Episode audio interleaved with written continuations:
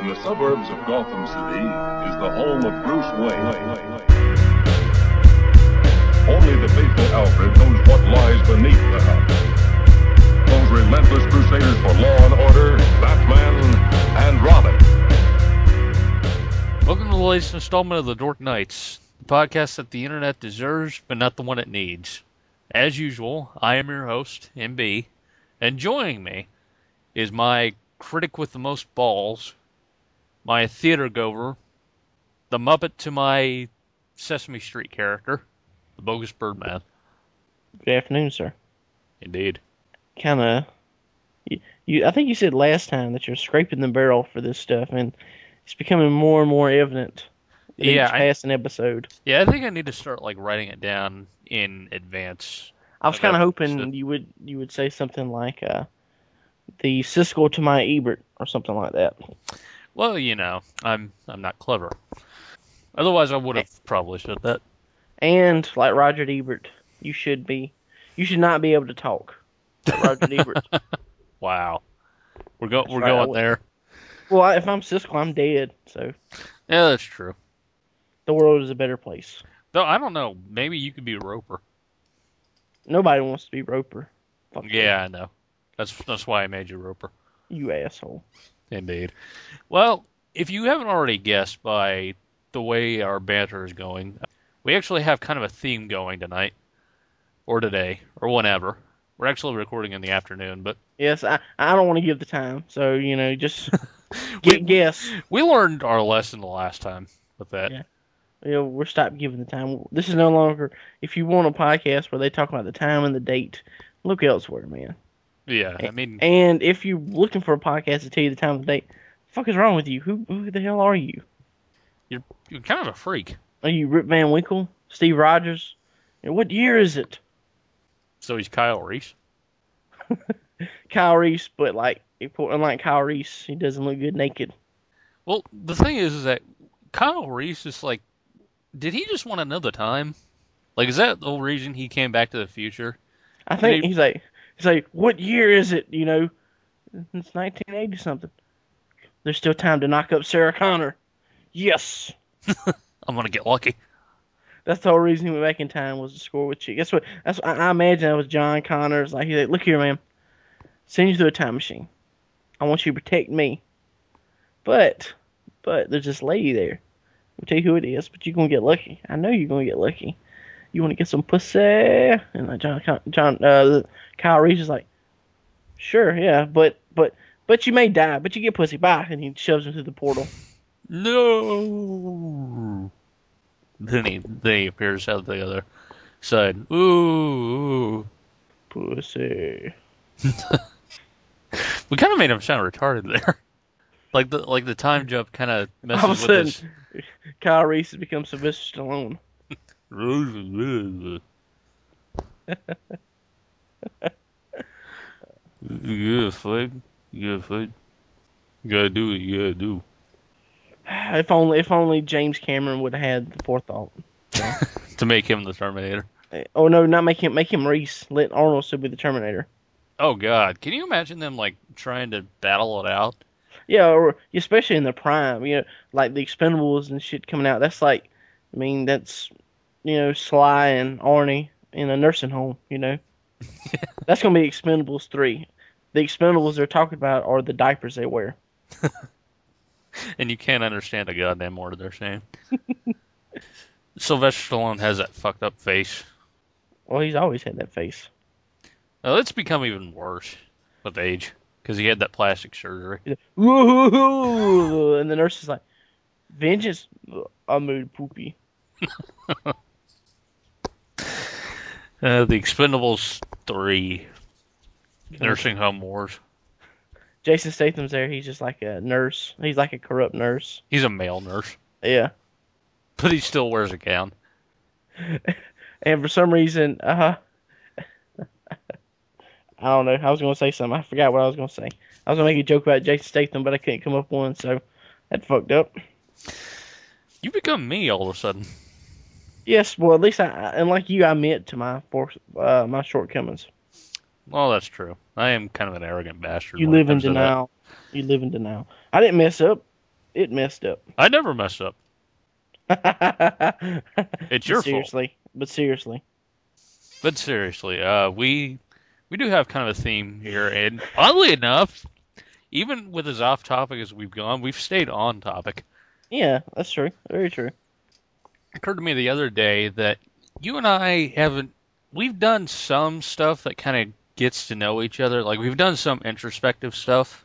Yeah. But it's been kind of lost in like the crazy scenarios and the historical fight clubs and and you and me going into business with each other, which turned out horribly. Horribly awesome, you mean? Horribly awesome for comedic purposes, horribly wrong for real life purposes. And and horribly, horribly horrible for that lady who was trapped in our truck. I don't think we ever let her out. Nah, she's still there. She's still locked up, hypothetically, in our minds, months later. She's starving. It's it's terrible. One But day we'll get her out. Yeah, one day, uh, as soon as her inhibitions are low enough to love us, then we'll let her go. So, never, I guess. Right. Well, it occurred to me that since we don't do much introspective stuff, it might be good to go with sort of a common topic, I Mhm. would say, but kind of give it, a, I would say, the Dork Knights twist.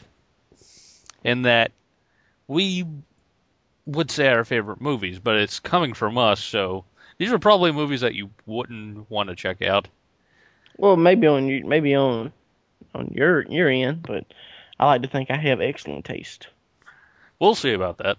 I think I do have it. Like most people who have shitty taste, I think I have excellent taste. exactly.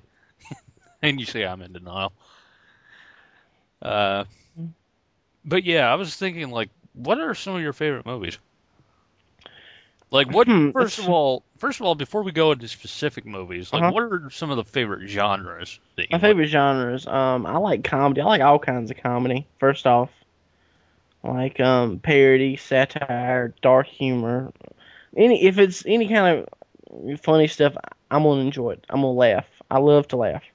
Mhm. Um, sometimes it doesn't even need to be a comedy. It could be like Philadelphia. Laugh my ass off of Philadelphia. um, He's got AIDS. yeah.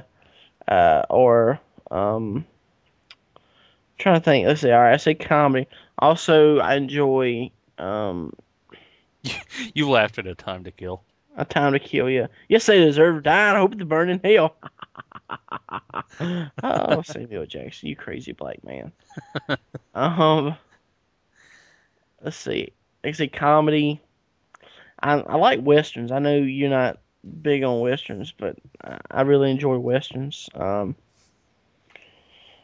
science fiction stuff. Um, I haven't seen like uh I've seen science fiction, you know, movies and stuff, but not an awful lot other than you know like Star Wars, Star Trek movies, and noir, you know, crime movies. I love those. Yeah, I kind of figured you'd like crime movies because Um, a lot of what you've recommended to me is kind of in that genre. Like, Yeah. uh, well, you've mentioned Blazing Saddles, which is a comedy western, yes, a comedy western, yeah, which is like Um, two of your favorite genres mixed together. So, and even better, Blazing Saddles is entirely it's not politically correct in any way. I mean, they drop that N word all throughout the movie, so and it's your favorite. what's not to like? Yeah. Um, I also like war movies, Saving Private Ryan, um, Kelly's Heroes. I like those. Hmm. The Dirty Dozen. Uh, What about Patton? Patton. Oh yeah, I love Patton, especially. Uh, well, of course, what's his name made the movie? Uh, George C. Scott. Um, trying to think if there's uh comic book movies. Big comic book movie fan, but uh, you know, I- I'd save that for later. Uh, and I think that's it. I mean, those are some of my favorite genres. Like I like, I mean, I like certain action movies, certain horror movies. You're not a Uh, romance guy. Not really. Uh, there's. Your heart is too hardened. I will say this: there's one romance movie I like, Clueless, which I, I can't it's the explain incest, it. isn't it? What? It's the incest, isn't it? What incest? I think there's incest at the end. Oh no, they're like it's like his Paul Rudd is like Alicia Silverstone was like former stepbrother. Wow. They're not blood related, but um you like the implied rent. yeah, the implied incest. That's where that's what gets me hot. but uh, yeah, like Clueless. Um, actually, I like Bull Durham as well. Bull Durham, Bull Durham is is it's a it's a romance movie that masquerades as a sports movie, Hmm.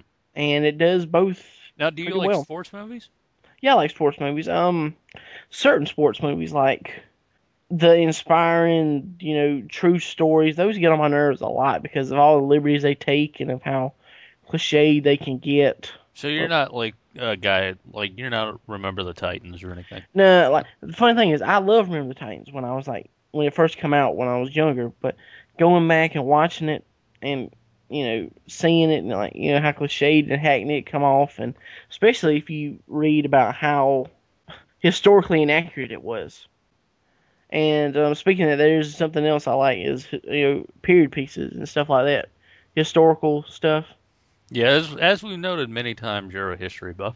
Yeah, and I think that's Even pretty much if- it. Even if you do use it for perverse, violent purposes. Um, I think that's it. Um, what about you? What are some of your favorites? Well, typically, I would say like my favorite, apart from comic book movies, which are always probably my favorite genre. Um, I would say sci-fi is in that Mhm. realm. Like, like I love Predator, like um the first Predator movie. Yeah, I, I've also always said I think Predator is the ultimate '80s action film. Yeah, uh, you got these, you know, muscle-bound guys in the jungle. In the jungle, big guns, fighting monsters, reeling off one-liners after one-liners. I mean, that's essentially all it is, and yet it's it's Yeah. brilliant.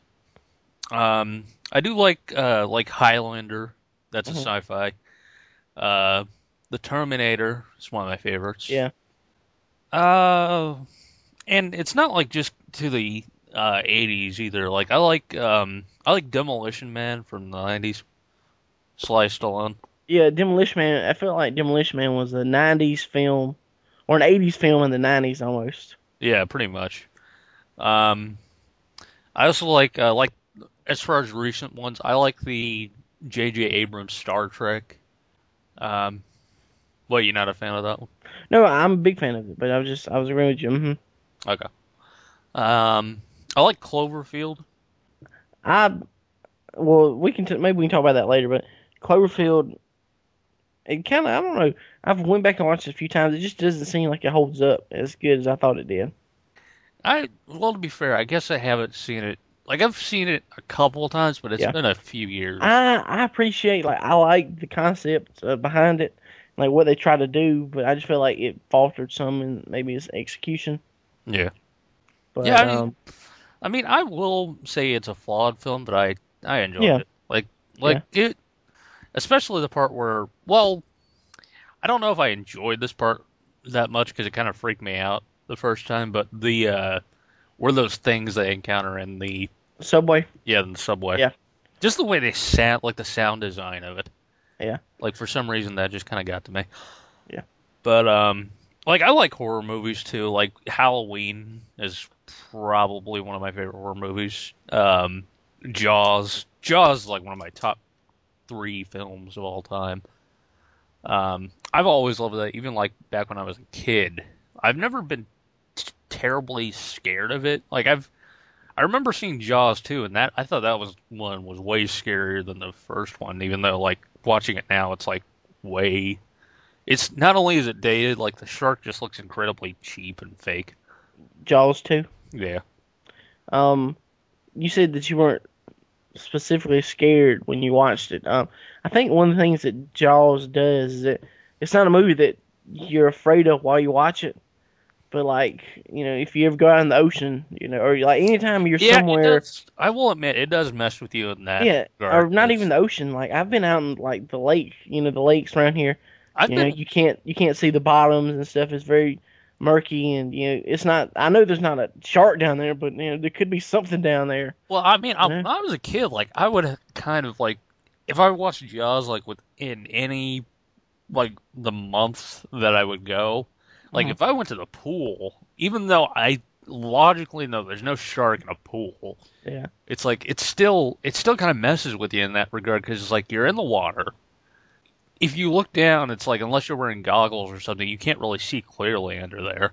It's like it's just it's a psychological thing. So for anyone listening at home, you should know that both MB and I were huge pussies when it came to the water. specifically to pools. Yeah. Yeah. Now I could get the lake. You know, like I said. I can get the lake too, because like sharks occasionally show up in lakes, Yeah. Well, well, in rivers. yeah. There you go. Um, but um, but yeah, not the pool. Anything you can see the bottom of, I feel, is not very frightening. I guess so. Um, like other other horror films, I'm trying to think of stuff that I like. Um, like I like uh, the '90s Dracula movie. Like I like, I in some regard I held like a appreciation for Dracula movies. Like I also like the one with Frank Langella in the '70s. Um, I think one thing that sells, well, probably the only thing that sells the eight the '90s Dracula film is Oldman. Yeah, yeah, definitely. I mean, not only that, but like the makeup job that they do with Isn't isn't that the one? It's been years since you know I've seen anything like it, but or you know seen it or anything, but that's the one with Keanu Reeves, isn't it? Yeah. Yeah. Whoa, we have to fight Dracula.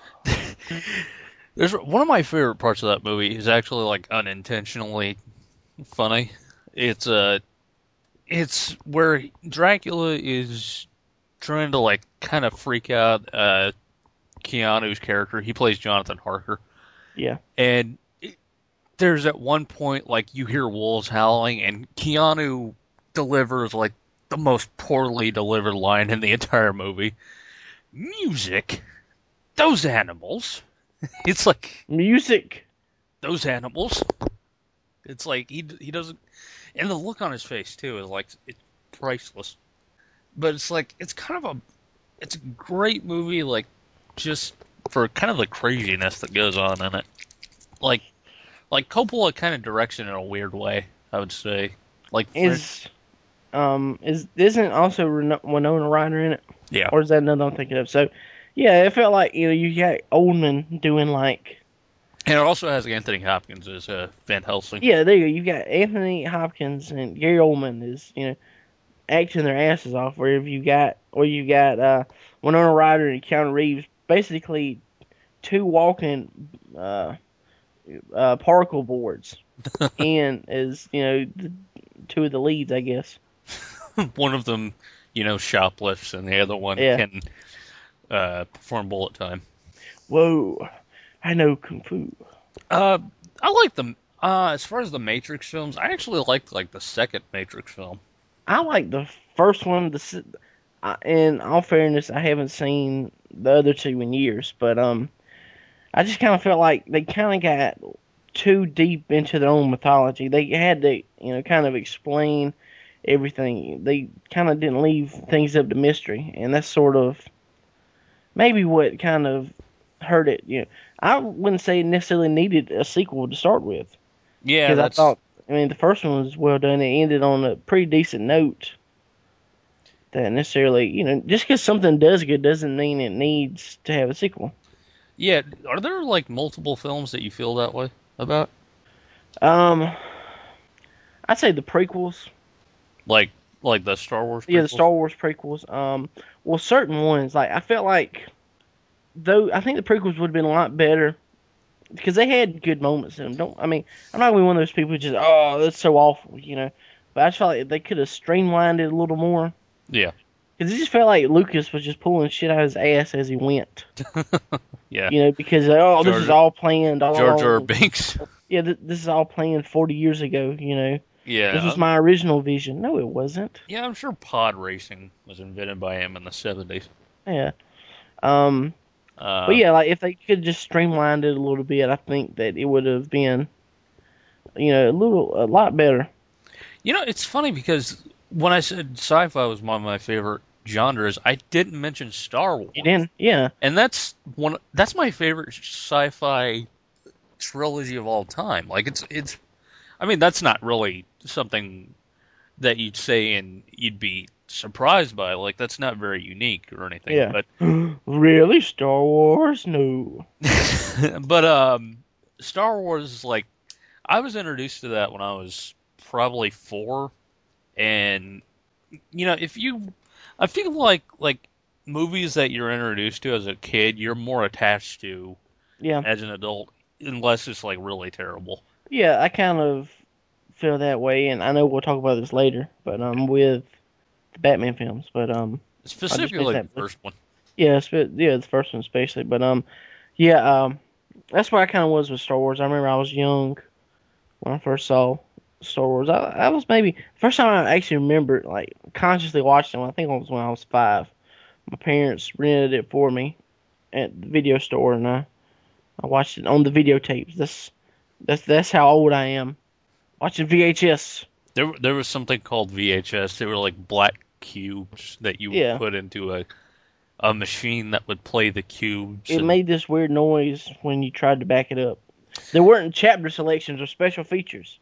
Yeah, and there was there were always always these lines going through the picture. Like this is really archaic stuff that we're talking about. You had to press a button and hold it I mean, to back stuff up. I mean, God, can you imagine?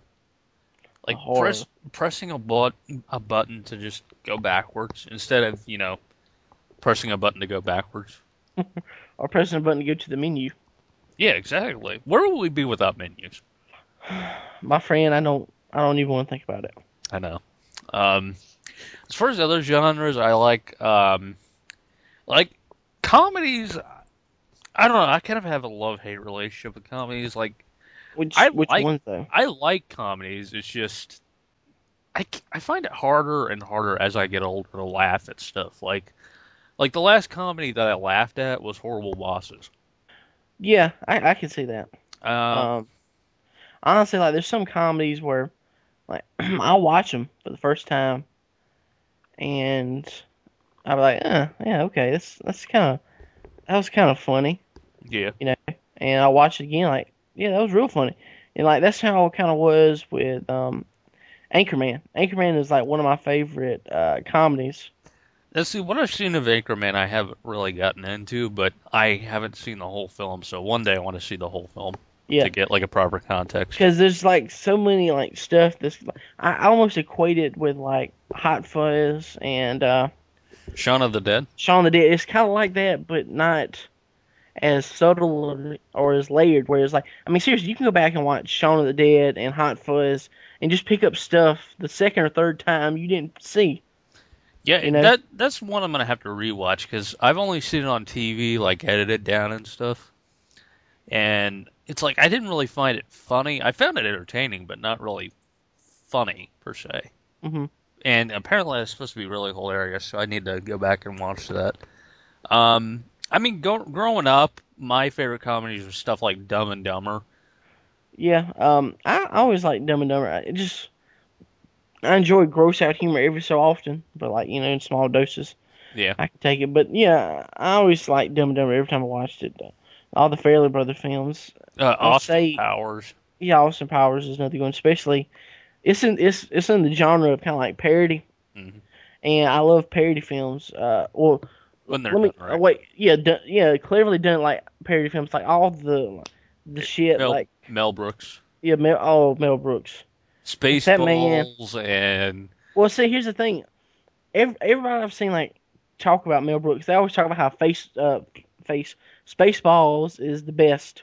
You know, Spaceballs is all right, but it is nowhere near as awesome as Blazing Saddles and Young Frankenstein. Those two, seriously, as far as comedies go, um, Young Frankenstein and Blazing Saddles are there's they flip flop at one and two for me. Those are my two favorite comedies.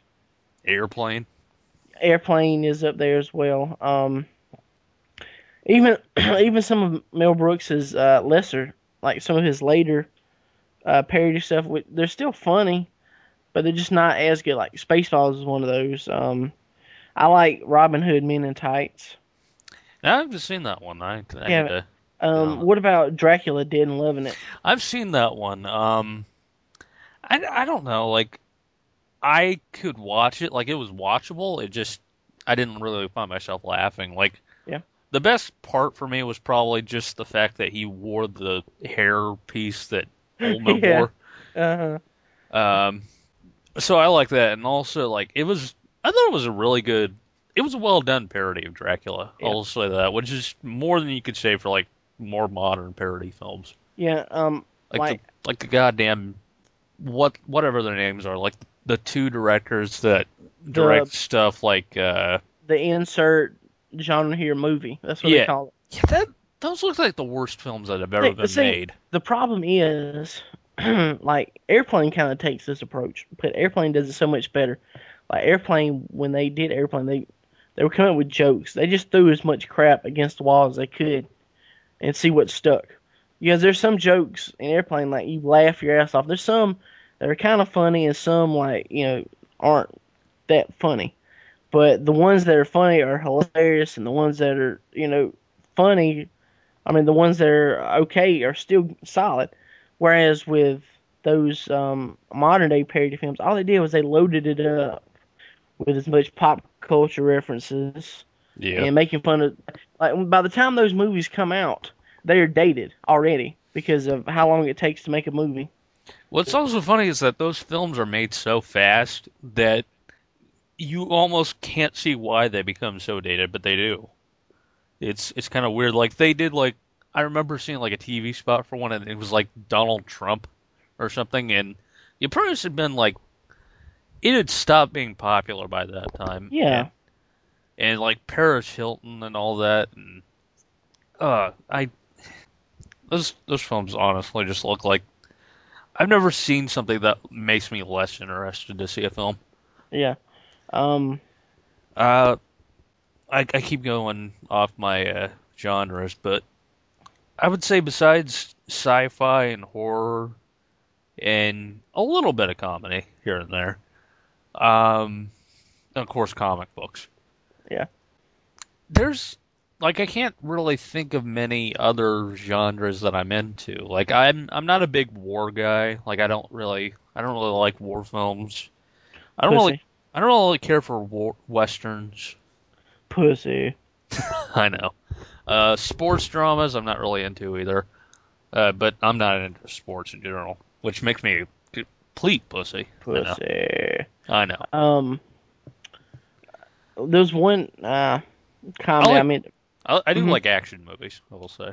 Yeah. Um, there's one comedy I meant to uh, mention when I was talking about comedies, but um, I don't think you've ever seen it. But Doctor Strangelove, No. I um, I, I've uh, that's probably for me my third favorite, probably parody, not parody, but third favorite comedy. It's kind of a parody. It's sort of a black satire comedy. I mean, the jokes in it. I mean, it's not like laugh out loud funny, Mhm. but like you just watch it, just all of the the way the movie is. It's just a well done movie. I mean, seriously, it's. I mean, I just can't describe like it's it's a it's a comedy about about a rogue United States general kicking off World War Three. So Yeah, very by, unusual. Yeah, it's by Mel Brooks. This no uh, no Doctor Strange is by by Stanley Kubrick. So Oh, okay. you know you kind of get an idea of what to expect. Speaking of which, um, the only film of his I've ever seen from beginning to end is uh, Clockwork Orange. Really, I've I've never seen Clockwork Orange. My brother's seen it. He said he liked it. Yeah, I mean, I liked it. It's just it's it's really kind of an unorthodox movie.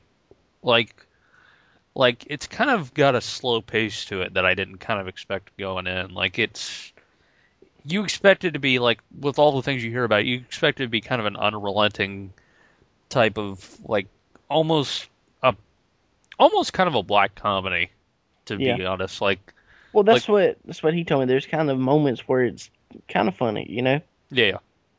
Yeah, there's definitely a couple funny moments, but um I don't know. Um like I liked it, it just it wasn't what I expected, so I, I kinda need to go back and watch that Yeah. one. Um, talking about Kubrick, uh, you if you've never seen, I guess you haven't seen The Shining all the way through. I haven't seen it I haven't even seen it parts to be honest. Like Um, The Shining is. I've is only very, seen I've only seen that one moment. Like y- you know, here's. Johnny. Yeah, the um, the movie is very good. Uh, I would say like me going back to being a book nerd, but um, it's not a very faithful adaptation because um, a lot of it's changed from the Stephen King novel. But um, but still, both versions are very entertaining. Kubrick's version is very entertaining. It's loosely based, but it's still a great story. Um, and great performances uh, from uh, or performance from Jack Nicholson because Shelley Duvall, man, she's kind of she's all right in it, but like I don't know Yeah. something about her. She just looks funny. I don't know. Maybe it's me being biased, but um, but it's just it's very like there's like with a lot of Kubrick films, there's a lot of um, a lot of depth to it because you know there's a lot of hints and stuff about what's going on. Like the ending's very ambiguous. I've been in debates with people about what exactly the ending means Hmm. to it because uh, there's this shot at the very end that shows Jack Nicholson's character in a picture from like the 1920s, I think. And that's caused like a lot of debate, like exactly, you know, did he ever exist? Was he a ghost the whole time? You know, stuff like that. Well, my first thought was like he had an ancestor or something, and he went mad due to that. Um, I think what it was was he, like you know, they talk about how the how the hotel is supposed to be haunted, Mhm. And I think pretty much like the picture shows that at the end when he dies, he's in the picture because like all the folks in the picture, he's become just another ghost of the hotel, Hmm. like the like the previous care- caretaker who was there, you know, Yeah. who talks to him throughout the film. So, There was another one that I forgot to mention, uh, Psycho. Oh yeah, um, I've shame to admit I haven't seen Psycho all the way through. Oh, you haven't? Um, I'm still a Hitchcock fan. But, Now- um, Now, how far have you gotten into it? I know about the twist about Norman's mother. I know about it though. Okay. Yeah, I know. Well, I I went into it blind the first time because I saw it Uh-huh. as a kid, and It's a great movie to see as a kid. yeah, yeah, it's been well. To be honest, it's not really that bad. Um, it's it's more of like a just the whole psychological. Yeah, that's what that's what I kind of like about, especially like Hitchcock films, because nowadays like I'm a fan of certain types of horror. I like suspense more than horror. That's why I like Jaws. That's why I like Hitchcock stuff. You know, don't you don't necessarily need to show me something to know it's scary. Yeah, let I'm my not, mind I'm not a huge fan of jump scares to be honest. Yeah, jump scares and like gore. I hate gore. Uh, well, I mean, I'm not really against war. It's just it it doesn't really need to exist because like Halloween, for instance, it's like not one like you barely see any blood in that movie, Yeah, exactly. but it, I mean, but you always go away from that movie thinking you've seen like a massacre or something like that. yeah, exactly. You don't need to see someone get their head chopped off to be scared. No, no. And like if someone gets stabbed, it's like you don't need to see like gallons of blood. pouring. No, uh, uh Because normally when someone gets stabbed, I mean, I mean, like normal stabbing, like you stabbed once. I mean, you're gonna bleed. Sure, you're gonna bleed out pretty bad, but you know, you don't need to you, like a. it's not gonna like spray against all. yeah, it's not gonna be like old old faithful shooting out your chest. Yeah. Um, I also like, uh, as far as like horror movies, uh, David Cronenberg's The Fly with Jeff Goldblum. Yeah, um, the fly. God, the special effects in that film. Oh yeah, that isn't kind of like a weird sort of time that we're dealing with, where it's like everything's kind of been done in CGI. It's like, what's what's your take on that? Like, can there Well- be good CGI or? There can be good CGI, but I think good CGI costs way more than good practical effects do. Yeah. Because like um like the like the Star Trek movie from 2009 had very good CGI. Mhm. So did the uh the Avengers movie from this summer. Yeah, Inception is probably like one of the best. Inception had good CGI. Um, but like on the flip side, like uh, Prometheus, which came out a couple weeks ago, a lot of that was done practically. Mhm. And and even the same with Prometheus' precursor with um, Alien. A lot of that was done practically. I yeah, think- where where you come where you see like the the infamous scene with the chest burster. It's like it's a dude propped up on a table yeah, with a fake chest and like fake blood and then a puppet. yeah, like- and that to me is a lot more convincing than some CGI, even good CGI. I if I know it costs more, and I know it's it's time consuming, but if you're gonna do it, do it right. And I've always been a big proponent of uh, practical effects if they can, they can do it. Yeah, I agree. It's like they always there's no comparison. Like CGI is it can be done well, but unless it's absolutely flawless, like I've only seen a couple films where it's flawless, like where you're not distracted Yeah. by it completely. And considering how many films use CGI, it's kind of like, eh, it's like you can't really like not notice it in certain films. Like, Yeah. it can get it can even like get really cheesy in a lot of And films. like I would say, like sometimes like effects don't necessarily ruin a movie for me. Like um bad effects, like certain effects, like Ghost in the Ghostbusters movie, certain effects they're kind of cheesy, you know. Well, for that film, I think it works because like It does, yeah, but like well, like not not not all of the effects. Like um the most one I'm thinking about is the um the dogs when they show like the dogs running sometimes. oh yeah, yeah, I I agree with that. That's a that's a little hackney, but. Yeah, when I But was the rest of it, when you were talking, I was thinking like Slimer. no, Slimer was great. Slimer, the Proton Packs, the Stay Puft Marshmallow Man. Yeah, yeah. Well, the Stay Puft Marshmallow was just genius. Yeah, and it, but the thing about the dogs, like even like up close, they're practical. You know, when they have close shots of them, they're I think they're puppets when they did that, but they look great then. But as soon as they like, you know, they they start running and stuff is when they get, you know, Yeah, I, when you now that you mentioned that, there's actually a, a specific movie that I remember noticing that for the first time. Like, it looks crap in CGI, but in practical, it's like you can tell a clear difference. Um, which was the 1997 Spawn movie, which is. Have you ever seen that movie? First of all, um, yeah, I've seen it, but it's been years. I I've, I think I watched it once, like ten years ago, and I haven't. well, there's. Well, the clown in it, uh, played by John Leguizamo, like he Yeah. turns into a creature, probably sometime in the ma- like the last act of it, and most of the time it's just like a CGI creature throwing around a guy in a suit. Yeah. But then you have the close up of the creature, and like whenever his mouth moves or he growls at the screen, or like his eyes start to glow or something, and you can tell, you can clearly tell that's like a puppet. So. Yeah. I was thought that was kind of jarring, but then again, it's like that film kind of had a lot of special effects problems. Like they couldn't even get a cape, like a practical cape. Yeah, yeah, I remember that now. The like the CGI cape for Spawn. Yeah. No, I mean, to be fair, it's like his cape's supposed to be like, not only is it incredibly big, but it's like supposed to be anthropomorphic or whatever. Yeah. So I guess I can, I guess I can forgive that, but still. Um, like what are some other movies like you, like for the effects work that you've enjoyed? Hmm.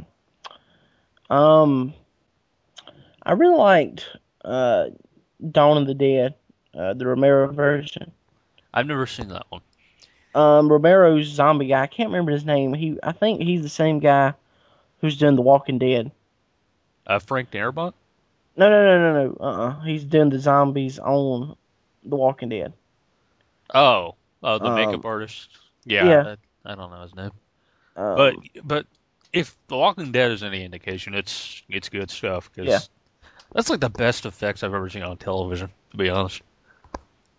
But um, um, yeah, there's that one. Um, I mentioned Star Trek had great CGI. hmm Um, trying to think of a good like practical. Actually, practical effects. Although I'm trying to think, they use CGI, and like I watched it recently, and I think some of the CGI doesn't necessarily hold up. Um, it's been nearly ten years, but um, Lord of the Rings, Lord of the Rings films. Now, see, Um, those are films I've always wanted to watch, Mhm. and I even have the first one on DVD that I borrowed. Um, I just never actually sat down to watch it. Um, but uh, like the like they use CGI a lot with like big battles and stuff. It looks decent, you know. Mhm. Um, but it just seems like I mean it's like I said it's first film kind of like an 04, so it's you know about eight years old, so you know it's not it can't be perfect all you know forever, but um and but like they do a great job with like practical effects, especially like because of all the actors who are supposed to be different heights, you know, because like the hobbits are supposed to be short, then there's a dwarf, and then there's humans. Mhm. And the funny thing is, the guy who played the dwarf was John Rhys-Davies, who was um, Sallah from the Indiana Jones films. Oh yeah, yeah. Run, uh, bad dates. Um, but the thing, he is like he's like six foot one, and in real life, like he's tall. He's he's taller than like Orlando Bloom and Viggo Mortensen, who were you know his buddies throughout the film, Mhm. and he was playing the dwarf. and I think what they did was to make him appear shorter. Uh, they would he'd either kneel beside him. I think he would like you know when they'd have close-ups of him like you know with them, he'd be on his knees Yeah. to appear shorter. And um, they would also do stuff with like the hobbits and stuff like that, where um, like they would like Peter Jackson would have a ditch dug, where they were like if there was a scene where they were walking, and so you know the humans would be up on top and the hobbits would be in the ditch to make it like they were you know actually short instead of you know having to do CGI and stuff. Mhm. It's a little more you know time consuming, but I think it it was nice, like little old fashioned, old old fashioned tricks and stuff. Like, like he would put like Ian McKellen would, he'd give him like a box to stand on to look tall, you know. Yeah. Yeah, I, I mean, I've I've always wanted to get into those films. They're just like it seems like kind of a daunting thing because They're they're they're good, but I'm warning you, if you're not like at least some kind of have some sort of interesting fantasy, you probably won't like them because they're very long Mhm. and um, you know each movie is at least almost three hours. So yeah. Well, I mean, I, I kind of have an interest in fantasy. Yeah. It's just it's just more of like it seems kind of like a really slow paced. yeah, it kind of is. Yeah. So that's that's my only reservation. But what would you say is like some films you don't like? Huh. Films I don't like. I don't. That's kind of interesting because, like most films that I've tried to watch, I enjoy on some level. You know, there are a few like I've watched that I hadn't really liked. Um, I know of one specifically. yeah, the the main reason, the main one would be The Spirit. Oh Lord. Um, yeah, Frank Miller's ode to the 1930s costume crime fighter who um try you know who's a good character when written well, but in this case, the movie is full of Frank Millerisms, Yeah, pretty much. pimps Uh, and whores, and Yeah, Samuel L. Jackson basically plays a pimp villain. Yeah, who hates egg on his face. No egg on my face, not a glob. Oh, I seriously want. I mean, they had. That's why they had a pretty decent cast for that film. Even the guy who played the spirit is a halfway decent actor. Yeah, I, I liked. I actually liked him. Like I like the idea of him in the role, and I thought he did Yeah. good with what he had. It's just Yeah. what he had was shit. Yeah, I, I just feel like half the cast, you know, that just took the money. I think that's why they took the job. You know. Pretty much. Yeah, pretty much. But uh, like as far as comic book movies, there are only really two I've hated, and one was kind of a slow burn hate. The other was immediate, pretty immediate. Uh, Catwoman was immediate. I, can saw that. imagine, I can. ma- I can imagine you like coming out of Catwoman. All right, yeah, like bullshit. Bullshit. That would never happen in real life. But you come out of Dark Knight, yeah, so realistic. completely realistic. Um, but I don't know. It's like I, I guess whenever you watch a movie, like you have that euphoria of, oh well, that was good, but then you come out of a theater and then it's like, wait a minute, wait, wait a minute, no, no, that wasn't. No, God damn it! they tricked me into liking this film. exactly. Have you? I mean, have you ever had that happen?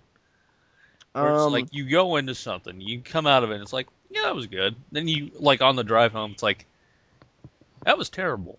I think um, X Men Three did that to me, and I see. I didn't really hate X Men Three, except well, Well, I didn't- parts of it I, I didn't didn't. like. I don't. I don't like flat out hate it, but I was like, well, that's just not a good movie. I don't think.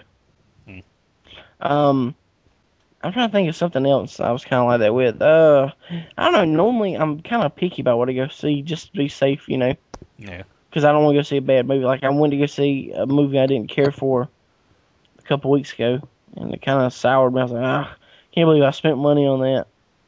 Oh, But, really? um, you felt yeah. that strongly about it? Well, you know, I felt like it. It's not that it wasn't a bad movie. It's that you know, I could have just waited to see it. You know, Yeah, on DVD. DVD. Oh, um, I went to see a couple years ago. I went to see Public Enemies, and that that uh, that was probably the closest I came to feeling like that. When I see Public Enemies, I was like, ah, yeah, that was that was that was pretty good. And then like, wait a minute, it wasn't good. Michael Mann tricked me. God damn, damn you, it. Johnny Depp. And Christian Bale. Johnny Depp's boyish charm tricked me yet again. That's the reason you want to see all the pirate movies. Pretty much. He's so sexy. He's just ripping off Keith Richards. Um, well, probably the one that I kind of that's the most it's ever done to me was uh one that came out last year, Green Lantern. Mm, oh yeah, um, I forgot about Green Lantern, but um, It's like I, I- I came out of it thinking, well, that was pretty good. I don't see what everybody's talking about. Then it's like I thought about it. It's like the big fight was them being on a floor talking to each other. you talking him and uh, Hammond? Yeah, Hector Hammond. Yeah. Um. Yeah. Um. I forgot about Green Lantern. I think there's a reason why yeah, I made myself forget. you you inception yourself. Yeah. Um, as far as other films I don't like, like I'm not like everyone else with Batman and Robin. Like when when I first saw it as a kid, I really loved it, and then over the years, I've grown to appreciate it as like an entertainment thing. Like I, I'm not gonna say it's like the best comic book movie ever. Mm-hmm. Interesting. Interesting that you would say that Why is that? because I, of course, you know, I have every, well, every film, big screen, or almost every film, Batman on DVD, except for one, Batman and Robin. Hmm. And I think you know why. Clooney Clooney, nipples, nipples. God damn it. Schumacher.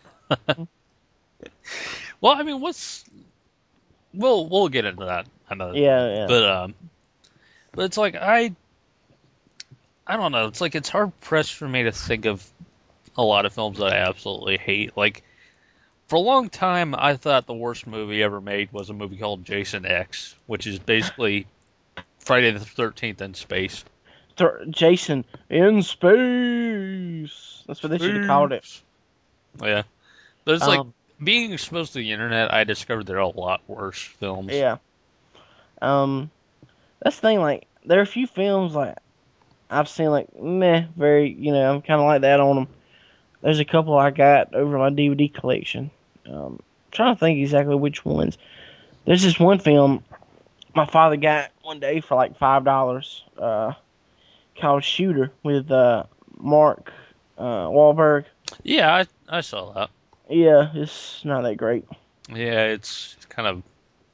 It doesn't really have a plot, to be honest. Well, it has a plot. It just doesn't really make a whole lot of sense.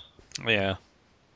But um Yeah, I mean there are a lot of films I'm kind of meh on. Like uh I don't know. Like there's a recent film I saw called uh, Contagion. This is like I- Contagion. yeah, Contagion. Contagion. Uh which you you know, I thought it was like it was decent, but it's like Mhm. there's not much going on. Yeah, I heard it was pretty good. I heard that. I read that from critics though, so take that with a grain of salt. Yeah, it. Matt Damon's good in it. There was one film I remember I kind of got disappointed in. I watched a couple years ago was Inglourious Basterds. I've never seen that. I want to. I think the problem with it is that I went into it expecting another kind of movie because you know like Now, see, I've I've heard that pretty widespread. Like, yeah like it's it's supposed to be. You go into it like thinking it's going to be like crazy Brad Pitt. And yeah because you see the all the trailers and ads and stuff focus on Brad Pitt and his squad of Jewish uh, Nazi hunters Mhm.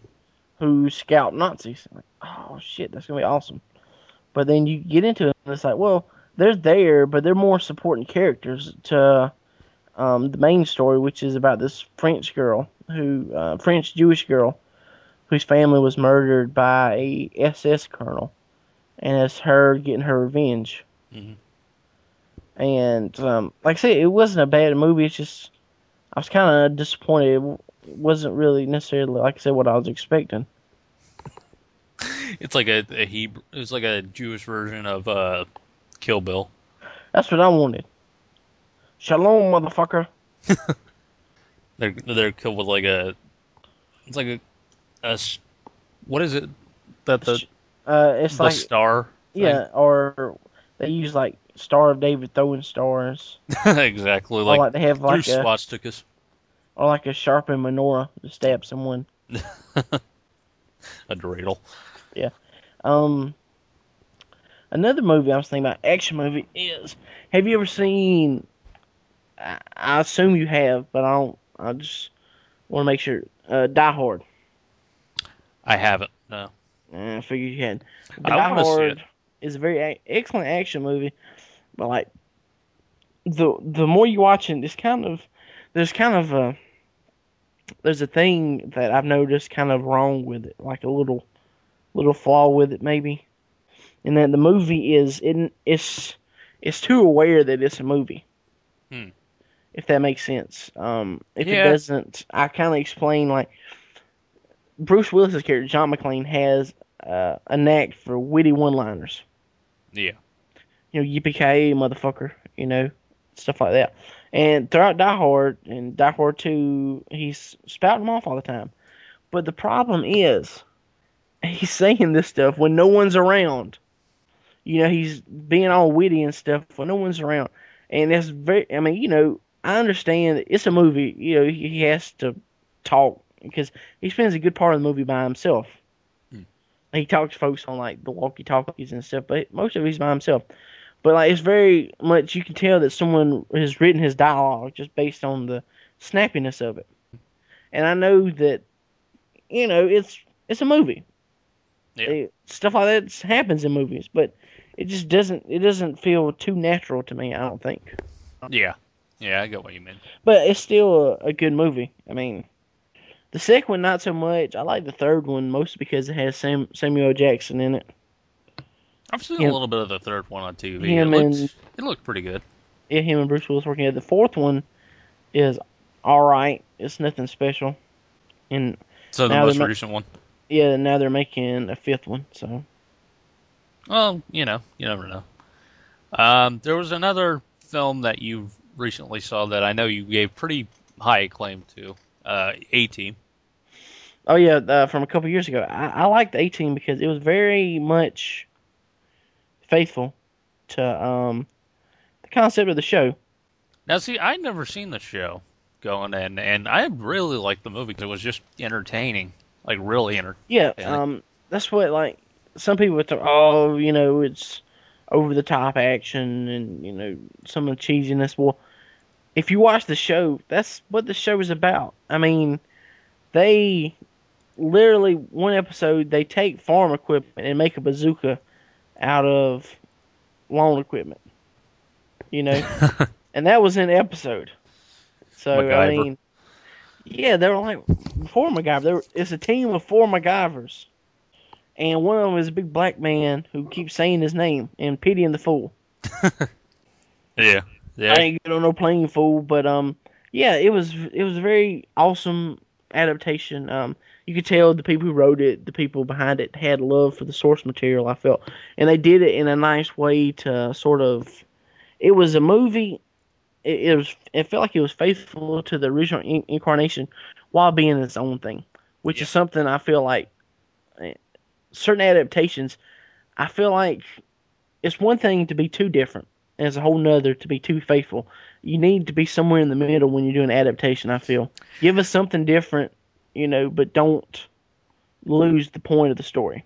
Now, see, I did feel that way about one film, and I actually like the film. It's just that it kind of it was too much like the source material was uh, Watchmen. Yeah, um, I think it's a complaint we both had because, like, other than the ending, it was just beat for beat. Because, like, you know, I remember when I watched it, uh, you know, I could say, all right, this is coming up here. All right, next is going to be this next part. And not only that, but it felt kind of because of that, it felt kind of I don't know. To me, it felt kind of stilted. Yeah, I understand what you're saying. Um, I kind of got that Like too. like because the actors kind of had to they had to recite lines And they from had a to, comic book. yeah, they had to stay on point. They couldn't maybe necessarily And- do what they wanted to do. And I don't really care what you say. It's like comic book dialogue and movie dialogue are two different things. Like well, I think they did a decent job. I think they did too, but it's like It's the not. voice. What kills me is like when they do voiceover in movies. Yeah, well, I think like the voiceovers they did in the movies weren't like in the Watchmen wasn't as bad as like as it was in Sin City. Yeah, that's that's mainly what I was Mm. talking about as far as that. It's like Sin City. I don't know, something about that just didn't click with me. I mean, I liked it visually. I thought it was really like well shot and all that. Um, what about? I know it's not, uh, you know, uh, it's a film, but it's not a film film. Uh, it was Direct TV, but um, like Batman Year One, they employed the voice voiceovers a lot. well, see, what's with with that one, I would say that they did it, but they also knew when to when to cut it back. Yeah. Like like they employed it well. I thought was when that they cut out what they needed to and they used what they needed to. Yeah. Um, the only thing that bothered me about that one was that I didn't really care for the guy playing Batman. Yeah, you and me both. But um, once again, we can talk about that. And there's another time, and another place. Yeah. Um, there's one film that I wanted to mention. It's a film we both like. We both seen. I don't know if it's maybe your favorite, one of your favorites, but it's definitely probably right up there with one of my favorites. Um, that would be Seven. Yeah, I- I mean, I I love it. It's it's not my favorite Fincher film. I like Fight Club. well, probably I would say. favorite. Oh, I would think. Oh, you said venture. I thought you said Adventure. I'm like, what kind of adventure is this? a really adventure. yeah, a really grounded adventure. Yeah. Um yeah, I just as far as like like some of my favorite crime films, detective, you know, movies and stuff, that's probably right up there with like LA Confidential and Goodfellas as far as like crime favorites. Um I just I mean I like uh, it's you know, it's a nice little I want to say it's a morality tale, but I don't think it's necessarily a morality tale. It's more like about maybe the absence of morals. Yeah, I would say it's more about like sort of yin and yang almost with Yeah, or with like the two partners and then also the killer. yeah, and like how they both kind of represent two different sides of society. Whereas you know John Doe is you know a guy who's completely off the fucking map. But um, Yeah. yeah, I mean, just like you know the directions in it's good, the cinematography is good. Uh, Acting. acting, yeah, I mean Morgan Freeman and Brad Pitt, Kevin Spacey is like Kevin Spacey. he's like one of the most frightening villains in cinema in that movie. yeah, because Just I just just his complete like lack of empathy. I just like like the how you didn't even know Kevin Spacey was in this movie until he shows up. Oh, really? Yeah, you didn't know that. Like, um, Well, I mean, I saw it later in life. yeah. so Well, when I the movie, well, I know I, I didn't see it till late. It was born. It was came out in 1995. I was I was eight when it come out, so I don't think necessarily good thing for an eight year old to watch. Although I remember watching some of it when I was little, when I was about that age. My parents watched because I remember the part with the the guy who had John Doe had left tied to a bed for a year. Oh God, I remember that Yeah, scaring remember that. the Oh. shit out of me. Jesus, yeah. I was nine, by the way, when I saw that. Um, That explains some things about you today, but um, like your Uh, penchant for tying blacks to beds. Yeah. Um, but no, what they did with Seven was that Kevin Spacey said, "I'll play this role on the condition that you don't, I don't attend any like press interviews. You don't put my name anywhere on the poster. You don't show me any of the trailers. So you know, you don't mention my name anywhere on this film." Because you know they wanted, because you know if you know Kevin Spacey's in, like, whoop, whoop, he's he's gonna be the bad guy. You know, you know who the good guys are, so who's gonna be the bad guy? But It's kind of um, like putting Gary Oldman on a movie. yeah, um, but yeah, it's just a nice little thing because no one knew he was in this movie till they actually went and saw it. Yeah. Yeah, no. Um my like I said, my favorite Fincher film is probably Fight Club. hmm Um I love that film just because it's like whereas Seven is kind of a grounded look at like a lack of like sort of the outskirts of society. Like that's more of a like a realistic take of like a social outcast. This one is more of like the almost kind of humorous side of of uh, the dark aspects of humanity. Well, yeah, I kind of think like Fight Club, um, the book and the movie both were sort of like the um, the I'm trying to think of like it was supposed to be like it it kind of tried to portray the frustration of like people maybe not necessarily our age but like people like uh people older than us about our age because people like that like my parents us you know people in between all our lives we've been told that hey you know you're special. You know you you're going to be somebody one day. Mhm. you know and like like what often happens in life that doesn't happen. You know you're not special. You know you won't be somebody. And you get pissed off about it and that's sort of what You need kind of an outlet. Yeah that's sort of what i thought they did you know fight club for them for them was uh And that Not is- necessarily- that is kind of like a good point. Is like it is kind of a story about that. it- and it's not necessarily a chance for them to um to beat each other up, but it's a chance for them to feel something. You know, you know what I'm saying? hmm Because like that's what they kind of that's what they kind of get into. Yeah, like the whole reason Edward Norton does it to begin with It's just because he can't like sleep, and he's Yeah. kind of attending like self help groups and stuff. Yeah, that was a nice uh nice little touch too. But um, they kind of changed it a little bit, you know. And from the to, book, you mean? to the book, yeah. Um, like in the book, uh, like his uh, his plan doesn't go. It, Tyler Durden's plan doesn't work, Hmm. and the narrator, um, they never say his name, but he shoots himself, Hmm. and um, I, he does that in the movie too. Uh, it's been a while since I've seen it. Doesn't he? He does it in the movie, right?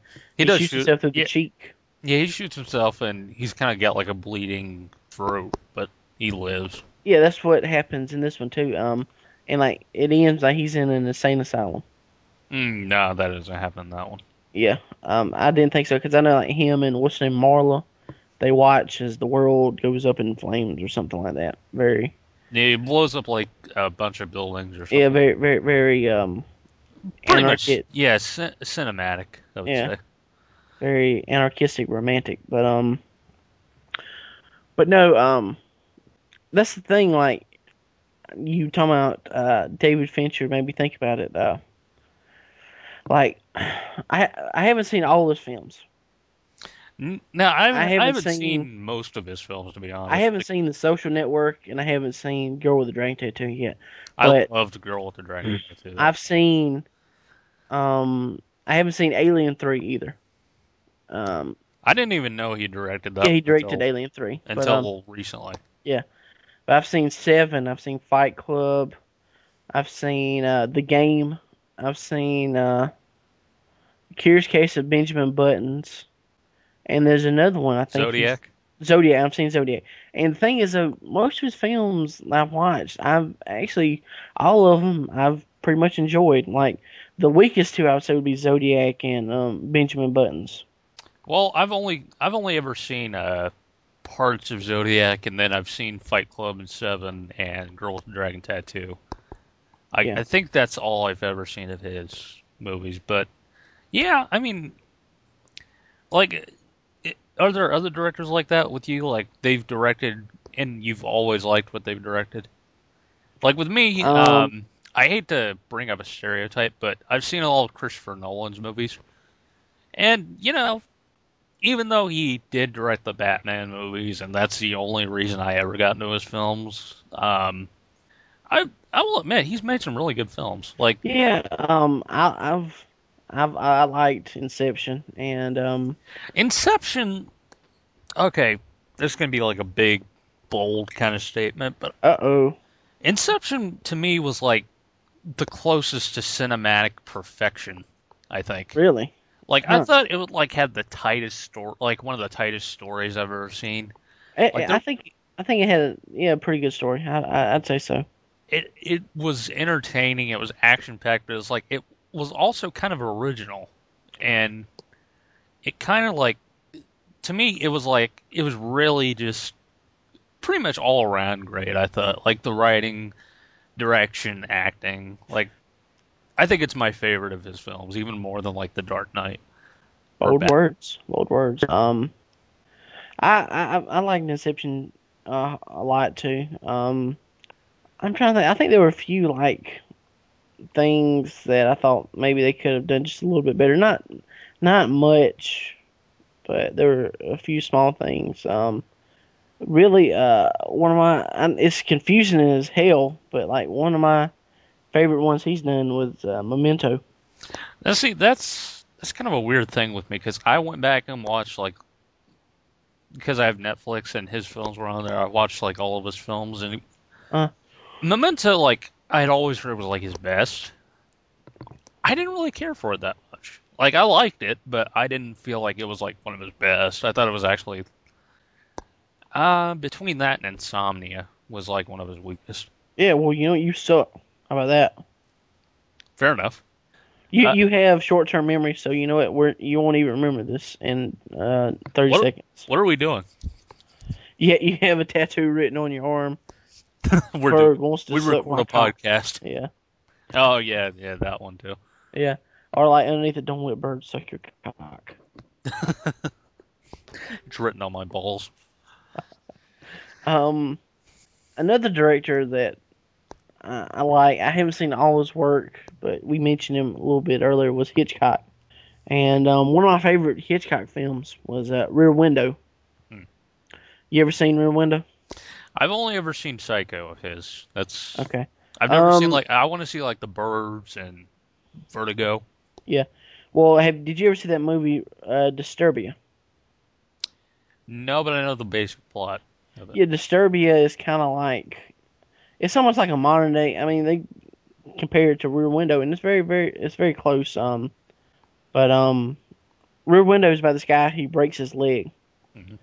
And he's forced to like you know stay in indoors all the time, and so he gets sort of like a, a telescope, and um, he starts peeking on his neighbors across you know from his rear window. You know, he can he's he can look out and he sees this big apartment complex with these windows. He can watch people go come and go as they please. You know, and he thinks that one of Watch his neighbors, yeah, um, he thinks one of his neighbors is um has killed his wife. Hmm. And you know, it's Jimmy Stewart says like, "There's a murderer. There's a murderer in the building, Clarence. Clarence. I I can't go anywhere. Someone needs to suck my cock." But don't make it one of the blacks. Ah, well, those dirty Japs. I bombed them during the war, you know. The Chinese people. Um, but I don't. I don't think we've ever gotten a chance to use your racist Jimmy Stewart before. Maybe not. Uh, you know, you know who who, who smells like grease, don't you? the Mexicans. they smell all kind of like grease. um, but uh, racist Jimmy Stewart aside, Rear Window is uh, like a you know it's like it's very psychological. You know, a lot of tension because there's this one scene where he sends this woman. Uh, crap, I can't remember she's like his nurse or his girlfriend or something. He sends her over to the guy's apartment to look through his room, through his house while he's gone, and he can watch. And while she's in there, he comes home.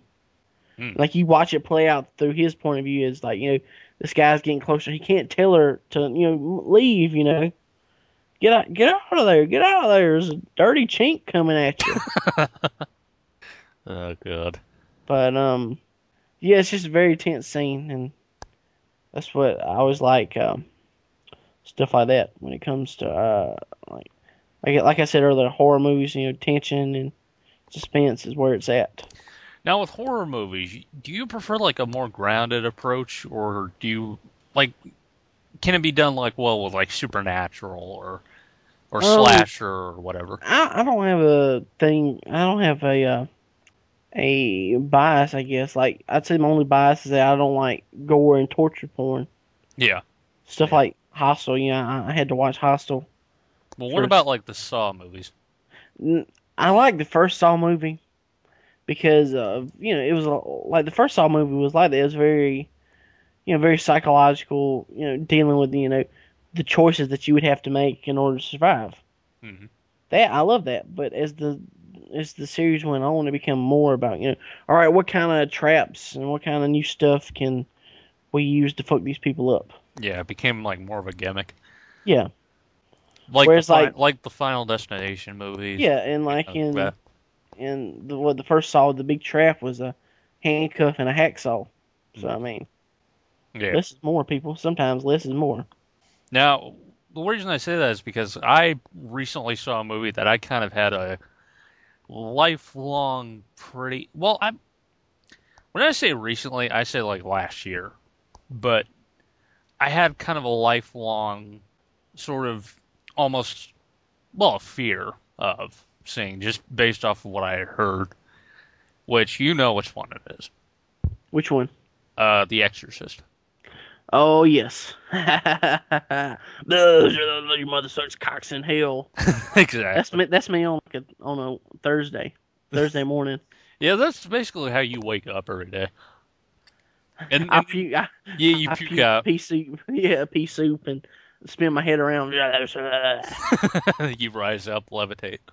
Um, but yeah, I, I mean, I saw it, and it, it's not pleasant to No. watch. Um, but it's real. It's a well-made movie. That's what kind of struck me about it was that, you know, well, like we were talking about practical effects, like they did stuff like she's at one point she's in the bed and she hasn't like transformed or anything yet, but it's like she's being like from the waist up being thrown back and forth in the bed through like Yeah. wires and special like a special kind of Yeah, I remember- thing. yeah, they had something on the bed too to make it bounce. yeah it, it did that at one point and it's at first it's actually kind of so like how they do like the haunting and stuff like that. Like uh it it's bouncing the bed the lights flicker um there's like a brief flash of something. Um but as as it progresses you know it gets more and more like visibly disturbing. Like she she starts like decaying in the face and and like looks like a demon. And honestly, I'll be honest when it comes to the extras. Who of us hasn't stuck a crucifix in our pussies? Come on. Oh, yeah, I mean that that part was more of like a documentary style thing. The life of MB. Yeah, Jesus fucks you. Jesus fucks you. the power of, the power of Christ compels you to come. yeah, um, but yeah, I, that that mostly just that was kind of like a surprise in that I went into it deathly afraid because I, don't know how to explain it. and I don't know if I can explain it, but for some reason that concept kind of terrifies me more than You're afraid. You're afraid of ghosts. yeah. I'm, I'm I'm like I'm like Shaggy on Scooby Doo. Zoinks, man. I don't want to be possessed by the devil. I jump into a Great Dane's arms as he talks to me. Or you you jump in the air and like your legs spin, but they don't go anywhere for like a, three seconds. Then you hit the ground and Then There's like, like- then a musical montage plays. You run through your, your wall and there's like a big hole shaped like your body where you went through. Exactly. I have to eat MB snacks to be brave. And weed. We all know that was Shay's main arsenal. Yeah, pretty much. I mean, there's literally an episode where the mystery machine has like smoke coming out of it. and then they all step out. Man, I should go. I could go for some Scooby snacks. exactly. Potheads. But um, I don't know. Like the idea of like I I don't care when like something happens to an adult in a movie, but the idea of something evil possessing a little kid, Yeah, that's what. there's something like, inherently terrifying about that. there was. I think it was one of the Friday Thirteenth movies. I've never seen it, but my father's talked about it. And there's a dog in it. I think Jason kills a dog, and he talked about that made him so mad because you know it's one thing to kill idiotic teenagers, you know, Yeah. Who are you know out there dumbasses, you know, but don't kill the dog. What would the dog do to you, man? I know you're a spirit from hell who's you know has a bloodthirst for vengeance. He's but a don't take it out. Don't take it out on the dog. Well, also Michael Myers did that in the first uh, Halloween. Like the dog approaches him and is growling, and then you hear like the dog yelp, and then you cut to a limp dog. Yeah. Um, yeah, I don't, I don't really like animal cruelty in movies either. But uh, I don't know. It's like it's hard to. I guess it's hard to empathize with movie characters like that. It's just. I guess. I, I guess- think the thing is though, like most movies, like slasher films, they make the char- characters dickheads because they're gonna kill them anyway. Yeah. You know, Which. they and like slash films like Halloween, especially Nightmare on Elm Street. Um, they they want you to you end up rooting for the bad guy. I don't know about uh, in Halloween because Well, Halloween. you know, I, I mean, as a well, maybe not Halloween, but like Friday the Thirteenth or um, Nightmare on Elm Street, especially. Yeah, those two like are definitely like notorious for that. Like like they they go out of their way to not only make them dickheads but make them idiotic dickheads. We should split up. and I mean, Jason Voorhees walks like my 82 year old grandmother with arthritis. Yeah. Yeah, he still catches them kids. Yeah, that, that's also like with Michael, and uh, well, not Freddy. He's he like the dream Yeah, killer. that's what I think was more terrifying about him is the fact that you know you got to go to sleep sometime. You can't outrun someone in a dream. Yeah, yeah, that is true. Um, and also another horror movie that I like was Hellraiser, uh, just because it's not like a gore movie. It's more of like I mean there is gore in it, but it's like Mhm. it's story driven. Here's here's something I've always been curious about Hellraiser. Not really so much the movies, but the actual character Pinhead. Have you ever seen the first Hellraiser? Uh. uh Okay. But um, how does Pinhead go down on a woman? How does that work? Uh, she has to be a very kinky woman. He goes down on her very slowly and very carefully. Oh, is this is this good for you? Does he actually talk? Yeah, he does talk. Um, he's like a kind of like a really deep voiced British guy. Cool. Um, He's a limey, eh? yeah, a me. Yeah, he's a me. Like your Jimmy Stewart. Oh, dirty, dirty, uh, dirty limey. You surrendered to the Germans. If it had not been for us, we saved his ass. All right. Well, I guess before we go, because we're kind of we've kind of been going on for a while about Yeah, we have. Um, I I want to ask. Um, first of all, what's your favorite movie of all time? Would you say? Wow. See, I've been thinking about this since we've been talking, and dang, it's just it's hard for me to pick like a favorite movie, honestly, because it feels like they change. Like you know, you ask me on some day, oh, this is my favorite movie, you know, and another day, I'm like, oh no, no, no, this is my favorite movie. I would say that Well, okay. Here's what I intend to do for myself, so maybe I should give this to you as far as Mhm. fairness. Um, what's your favorite movie on a technical level, and what's your favorite movie just on a like nostalgic level, or or not nostalgic, but just e- you love it so much that you even like ignore its flaws and stuff. Um, all right. Fam- favorite movie technical level would probably be L.A. Confidential. Um, I can watch L.A. Confidential over and over and over again. I have actually. Um, when I didn't have television. Um, that'd be my favorite technical film. My favorite nostalgic film. I don't give a damn about watching No matter the flaws. And I know it's gonna shock you to say this, for, for me to say this, but the first Ninja Turtle film. Hmm. Not Batman, but the first Ninja Turtle film. Wow, I I didn't expect that. Cause I mean, like- like, you're considering how much we make fun of Sergio on OPP for Well, yeah, that's the thing though. Like, I I don't like Ninja shows now, but Mm. like when I was little, till the, from when I was like, uh, you know, a baby to the time that I was like nine, I was Ninja Turtles was right up there with Batman. I was a Ninja Turtle fiend. Hmm. I mean, I've never seen it, but uh, I'm, I'll take your word for it that it's good. That's, I- that's the problem. That's see, that's the, our our our difference in years isn't much, but it's enough yeah, to well, show the difference between my generation, the Ninja Turtle generation, as I like to call it, the subset, and you, your generation. well, I mean, I that was my generation. It's just I know, but still, you're no no generation. I will be. I will not be affiliated with a generation that does not like Ninja Turtles. oh well. Yeah. Good day, sir. Is this the end of Dork Knights? uh, Dorkfall. Yeah, dork file. I was trying to come up with uh like a quick rhyme, but I couldn't come up with it. You know, the um, the bird wonder pissed off. The the Dark Knight. I don't know. I can't think of nothing that rhymes with pissed off. I'll come up with something in the show. There you go. Uh, but yeah, on the technical level, I would probably say Inception is my favorite. And I know it's like it's a modern film, so it's kind of hard to. Well, I mean, you know, I, LA Confidential was in '98, so Well, yeah, but I mean, this one's like 2010. Yeah, 2010. So, um, but yeah, Inception I've watched again and again, and it just to me it gets better with every viewing. So, on that level, I guess I I enjoy that the most. Um, my favorite film of all time, without a doubt, no shock, um, Batman. by Tim Burton. I know, I know. It's like my God, my God, what madness is this? I do not want to live in a world in which you do not like Batman.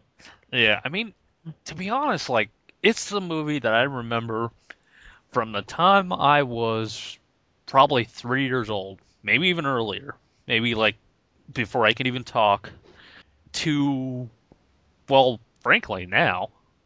I have been able to watch that movie and get immense joy out of it. Just the same level of joy that I've ever gotten for numerous reasons. Like, it, it's I guess I really don't have to explain it, but it's like there will be a time and a place to explain why. So There, there's there you equate watching Batman to masturbating. pretty much, uh, same effect. You Only takes only takes one hand. it takes, and one of them takes longer, and there. But but in defense, it's both. You know, you have to clean up a lot after you're done with both. Well, if I do both at the same time, by the time the first credit plays, I'm done. You, you're done by the time that opening with uh, the two thugs on the rooftop. No, that's giving me too much credit. Uh, I'm done by the time the Warner Brothers logo shows up. Oh, you hear the music kicking. Dun, dun, dun. oh, done. done. And on that note, I guess we should probably uh, head out. Well, that's been this week's edition of the Dork Knights. Tune in next week for a very special edition of the Dork Knights. And by and- special, we mean retarded. yeah, pretty retarded, but I mean it's this show, so you should expect it by now. And if Yeah. not, like what's what's wrong with you? Yeah, you're the one that's retarded. Yeah, fucking, fucking idiot. He's a chink. Dirty cheek. those, those, those cheeks they, taking our jobs. Clarence, I need a guardian angel. exactly. But um, yeah, tune in next week for the start of a very special month in Dork Knights. Same MB time, same bird channel. Taking flight, son. With their mission accomplished, these glamorous figures vanish as suddenly as they appear.